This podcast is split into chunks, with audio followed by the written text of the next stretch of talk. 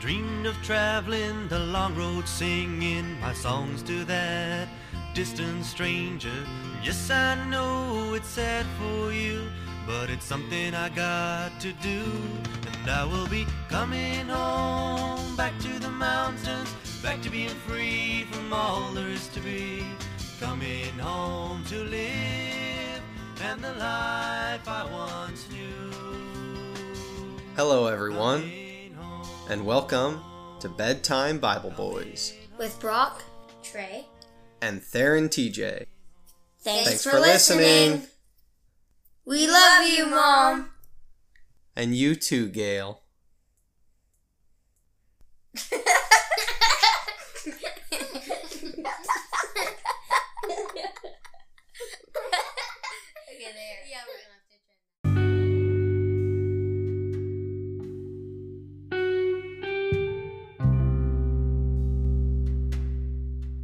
You know, in church today, that we talked about the idea of living life with no regrets and some of the things that people do when they have regrets.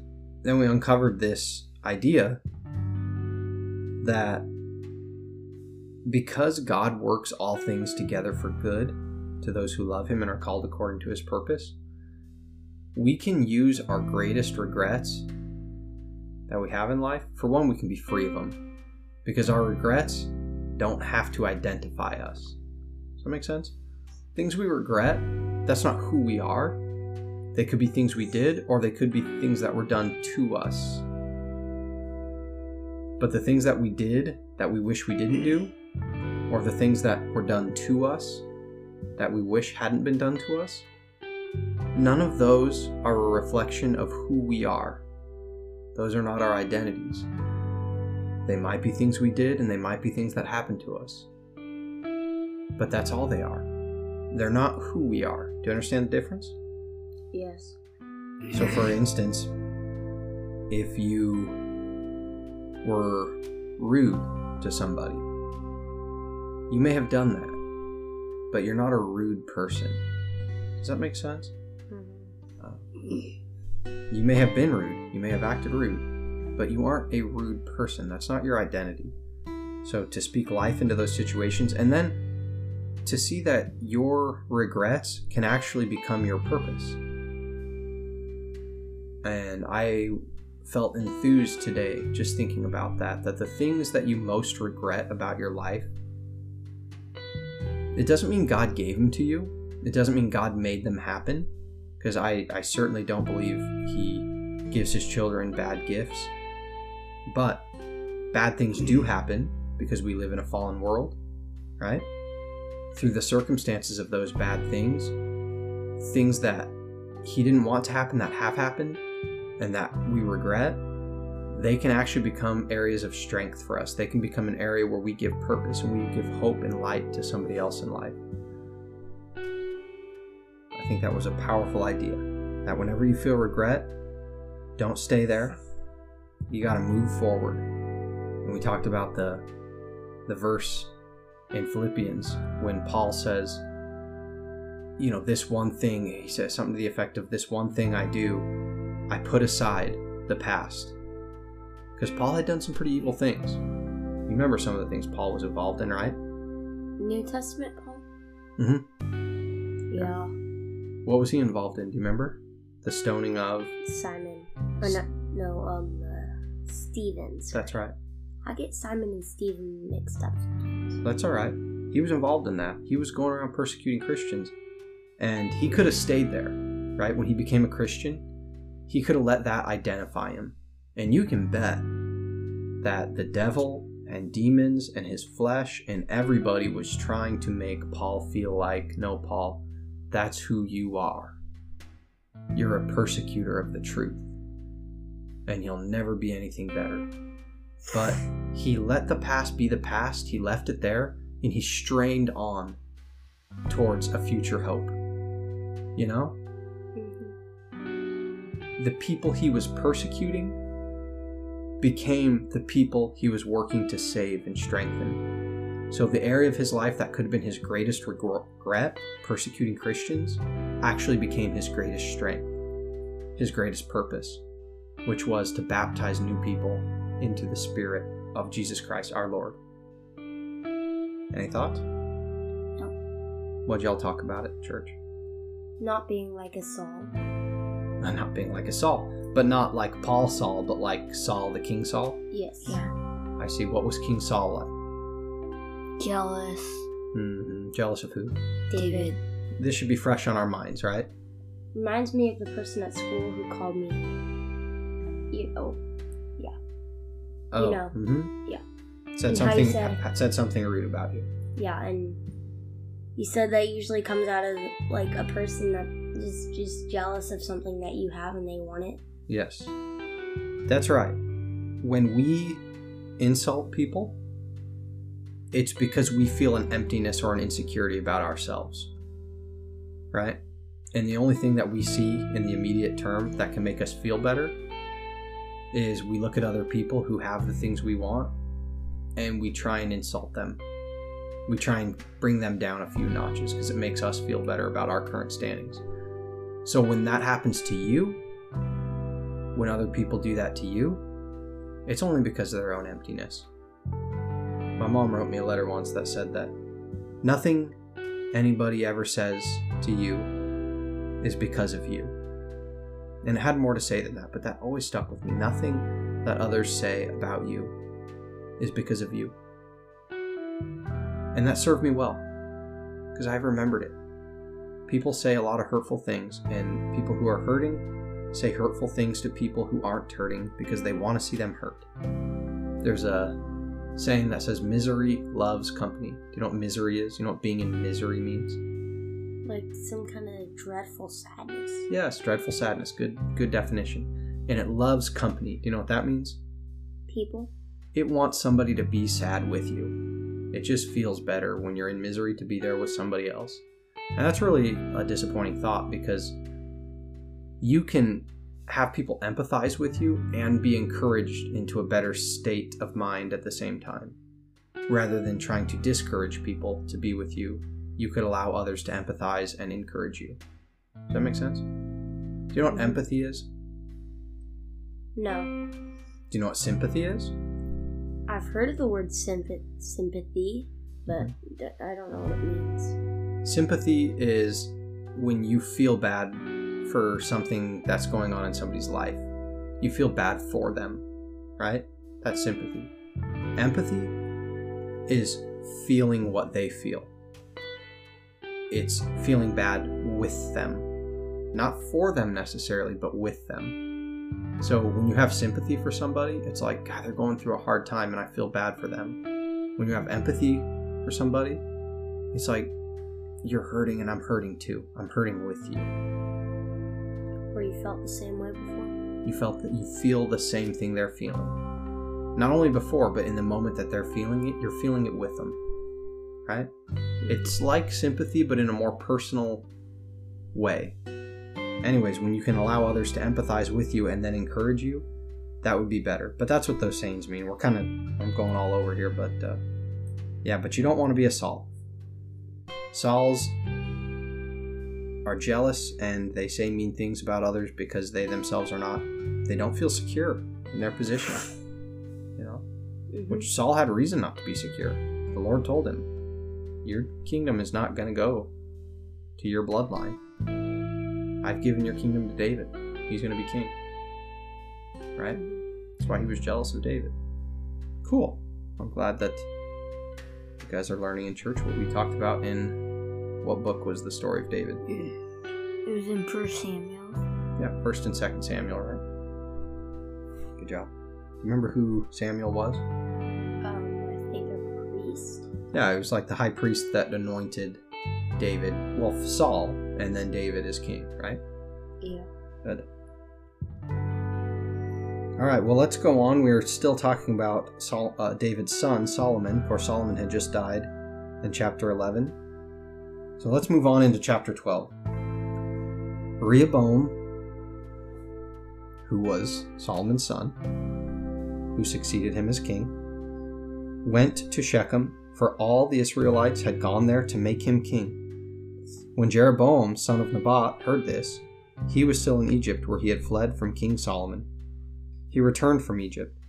So they sent for Jeroboam, and he and the whole assembly of Israel went to Rehoboam and said to him, Your father put a heavy yoke on us, but now lighten the harsh labor and the heavy yoke he put on us, and we will serve you. Rehoboam answered, Go away for three days, and then come back to me. So the people went away. Then King Rehoboam consulted the elders who had served his father, Solomon, during his lifetime. How would you advise me to answer these people? he asked. They replied, If today you will be a servant to these people and serve them and give them a favorable answer, they will always be your servants. Okay, so somebody's a new leader, and the new leader wants to be accepted by his people. And what is the first thing that his advisors tell him to do to the people who he wants to lead?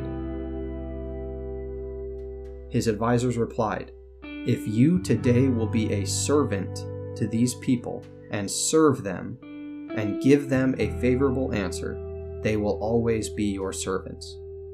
What did his advisors tell him to do if he wanted to gain his position as leader over the people? To be Serve them. Yes, that's right, boys. Serve them. The advisors knew that the people would accept a leader who would serve them. Notice that's still the case today. People want to be led by somebody who serves them. You know, when you know that you have a good teacher who you can really give into and lead? Is Yes. like, how?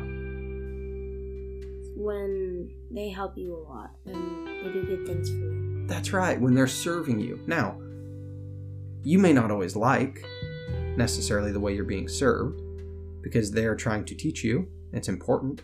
Trying to teach you discipline, they're trying to teach you academics. So it may not always feel like serving you, but it is. It's serving you, and you need to realize that they're trying to do something that's very good and beneficial for the greater part of your life.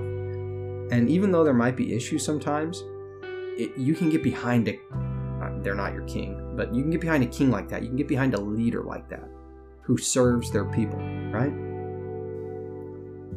But Rehoboam rejected the advice the elders gave him. Bad idea. Really bad idea. It uses the word elders here. Listen, it doesn't mean that people who are older than you are always right. It, do, it doesn't mean that at all. But when you talk to somebody who is older than you and are being given advice from them, if at first you disagree with what they say, you should at least keep it in your mind and think about it and be really thoughtful about it because that's how that has a lot to do with wisdom. It's just how long you've been around. And there's an arrogance sometimes about children and about young young men, young women that they think because people are old that they don't have as much to offer, but really they have the wisdom of having lived through a lot of things. And pride gets in the way sometimes of listening to them. Rehoboam should have listened to the advice the elders gave him, but he mm-hmm. didn't. At least give a simple thank you if you would reject it. Yeah, yeah, exactly. Give a thank you. That's a good point. Like, be thankful for it, even if you reject it. He's the king, he can decide, but he should have been thankful and considered it. Again, doesn't mean it's right, but if it comes from an elder, it should be considered. And consulted, okay, so he rejected and consulted the young men who had grown up with him and were serving him. Bad idea. Okay, really bad idea. The young men who had grown up with him, they were friends, right? Listen, friends are good, friends are great. But you know what friends sometimes aren't great at doing? Holding you accountable. If you're doing something bad, it takes a really good friend. It takes like a Jonathan type of friend, Jonathan to David, to come to you and say, hey, Trey, stop that. You know, you've been baptized into a relationship with Jesus Christ, and this isn't how you need to be treating people. Think how good of a friend it would take to tell you that if you were being like mean to somebody. And you might not even like it. Like, you might even tell your friend, hey man, you're supposed to be on my side. And the friend can be like, I am on your side. That's why I'm calling you into the higher place that you know Jesus is calling you to be. Now, friends like that are rare. But these are the things we should be looking out for. And especially as a child, you're not going to encounter that very often because children have kind of like a limited they, haven't had time to mature in the lord very much so how do you expect them to say that But if you ever in your life find a friend who's like that, we'll tell you, man, you're not you're not living in accordance with the spirit. You know, I'm not judging you. I'm just telling you. Like you you know you were created for a higher calling. You know you were created to walk in his light and in his peace. This isn't who you are. Come on, man. Get your head out of the gutter. Let's go. Come with me. Let's go. And if you got a friend like that, by all means, listen to them. Don't ever lose them. That's a good friend. But most friends aren't going to give good advice. And I think Rehoboam turning to his friends instead of the elders, bad idea. Another good example. If your parents, I know I'm your parent, right? So this is I, I I'm obviously biased, but if your parents, if your mother tells you something, it's because she loves you. It's because she truly wants what's best for you. If I tell you something, it is because I love you. It's not because I want to stop you from having a fun time. It's not because I want to make your life unenjoyable. It's because I have been in your shoes. I've lived through things. I've made mistakes. And you guys are going to make mistakes. My warnings to you don't make it so you have to be perfect. You don't have to be perfect. Just understand that when I recommend and give you advice, it truly is because I love you. Now, if a friend tells you, dude, your dad's a lunatic, let's do this instead, or tells you, no, dude, your mom's wrong, um, listen to the advice of the elder, especially the elder who loves you. That's your parent. If you choose not to, that's fine, but your parent's actually going to give you the best advice, you know? What's a lunatic? um, Sounds like a bad word. no, crazy, so crazy. They're like, they're wrong. They're, they're false. Someone who's just false, you know? Oh. Not, not all there in the head. He asked them, this is Rehoboam to his friends, What is your advice? How should we answer these people who say to me, Lighten the yoke your father put on us? Do you know what a yoke is in terms of like old like Bible yoke? We're not talking about an egg yolk. Do you know what kind of yoke they're talking about? Like burden? Yeah, a burden. Because a yoke is like that that that piece that goes over an oxen that ties them together. Yeah, I was gonna say like an ox. Yeah. That's right. Yeah, like an ox yoke. So you know the the the oxen are held together by like a wooden yoke. That you like that thingy, that wooden plank that goes over their necks, and then those thingies that I go thought it goes over. above and they go. Yeah, yeah, like U-shaped things. like that. That's right. Yeah, you're you're you're both picturing the correct thing. A heavy yoke would be like, why is it so heavy? Yeah, you're burdening me, right? So when they say your father put a heavy yoke on us, it was like we didn't mind pulling the rope, we didn't mind doing some work, but your father made it heavy on us, man. He made it hard on us, you know. And that's not the relationship we have with Jesus. Jesus said, "All of you who are tired and heavy burdened, come to me, and I will bring you rest for your souls. For my burden is small, and my yoke is light. Or some, something like that. I'm just saying that off memory, but uh, it's the point is is that Jesus came and he said, "I'm come to me if you're tired. Come to me if you have been living in religion." You know, like religion, like like lawful religion, legalistic religion, religion that says God's only going to love you if or when or because. But come to me if you've been burdened by that type of trying to earn it lifestyle and just come and be loved. I bring rest for your soul, not necessarily your body, although I believe you can have your rest in your body in Him too. But He said, I bring rest for your souls. My burden is easy and my yoke is light. Totally the opposite. Okay, so the young men who had grown up with him replied, Tell these people who have said to you, Your father put a heavy yoke on us, but make our yoke lighter. Tell them, My little finger is thicker than my father's waist.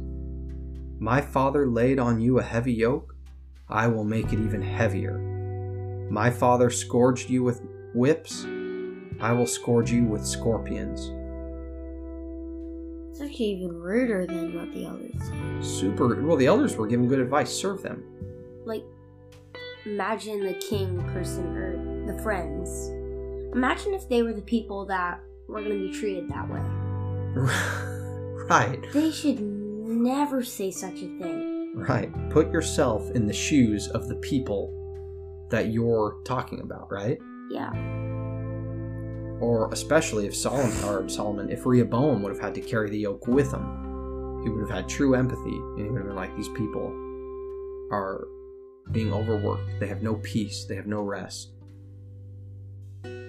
So in verse 12, three days later, Jeroboam and all the people returned to Rehoboam as the king had said, Come back to me in three days.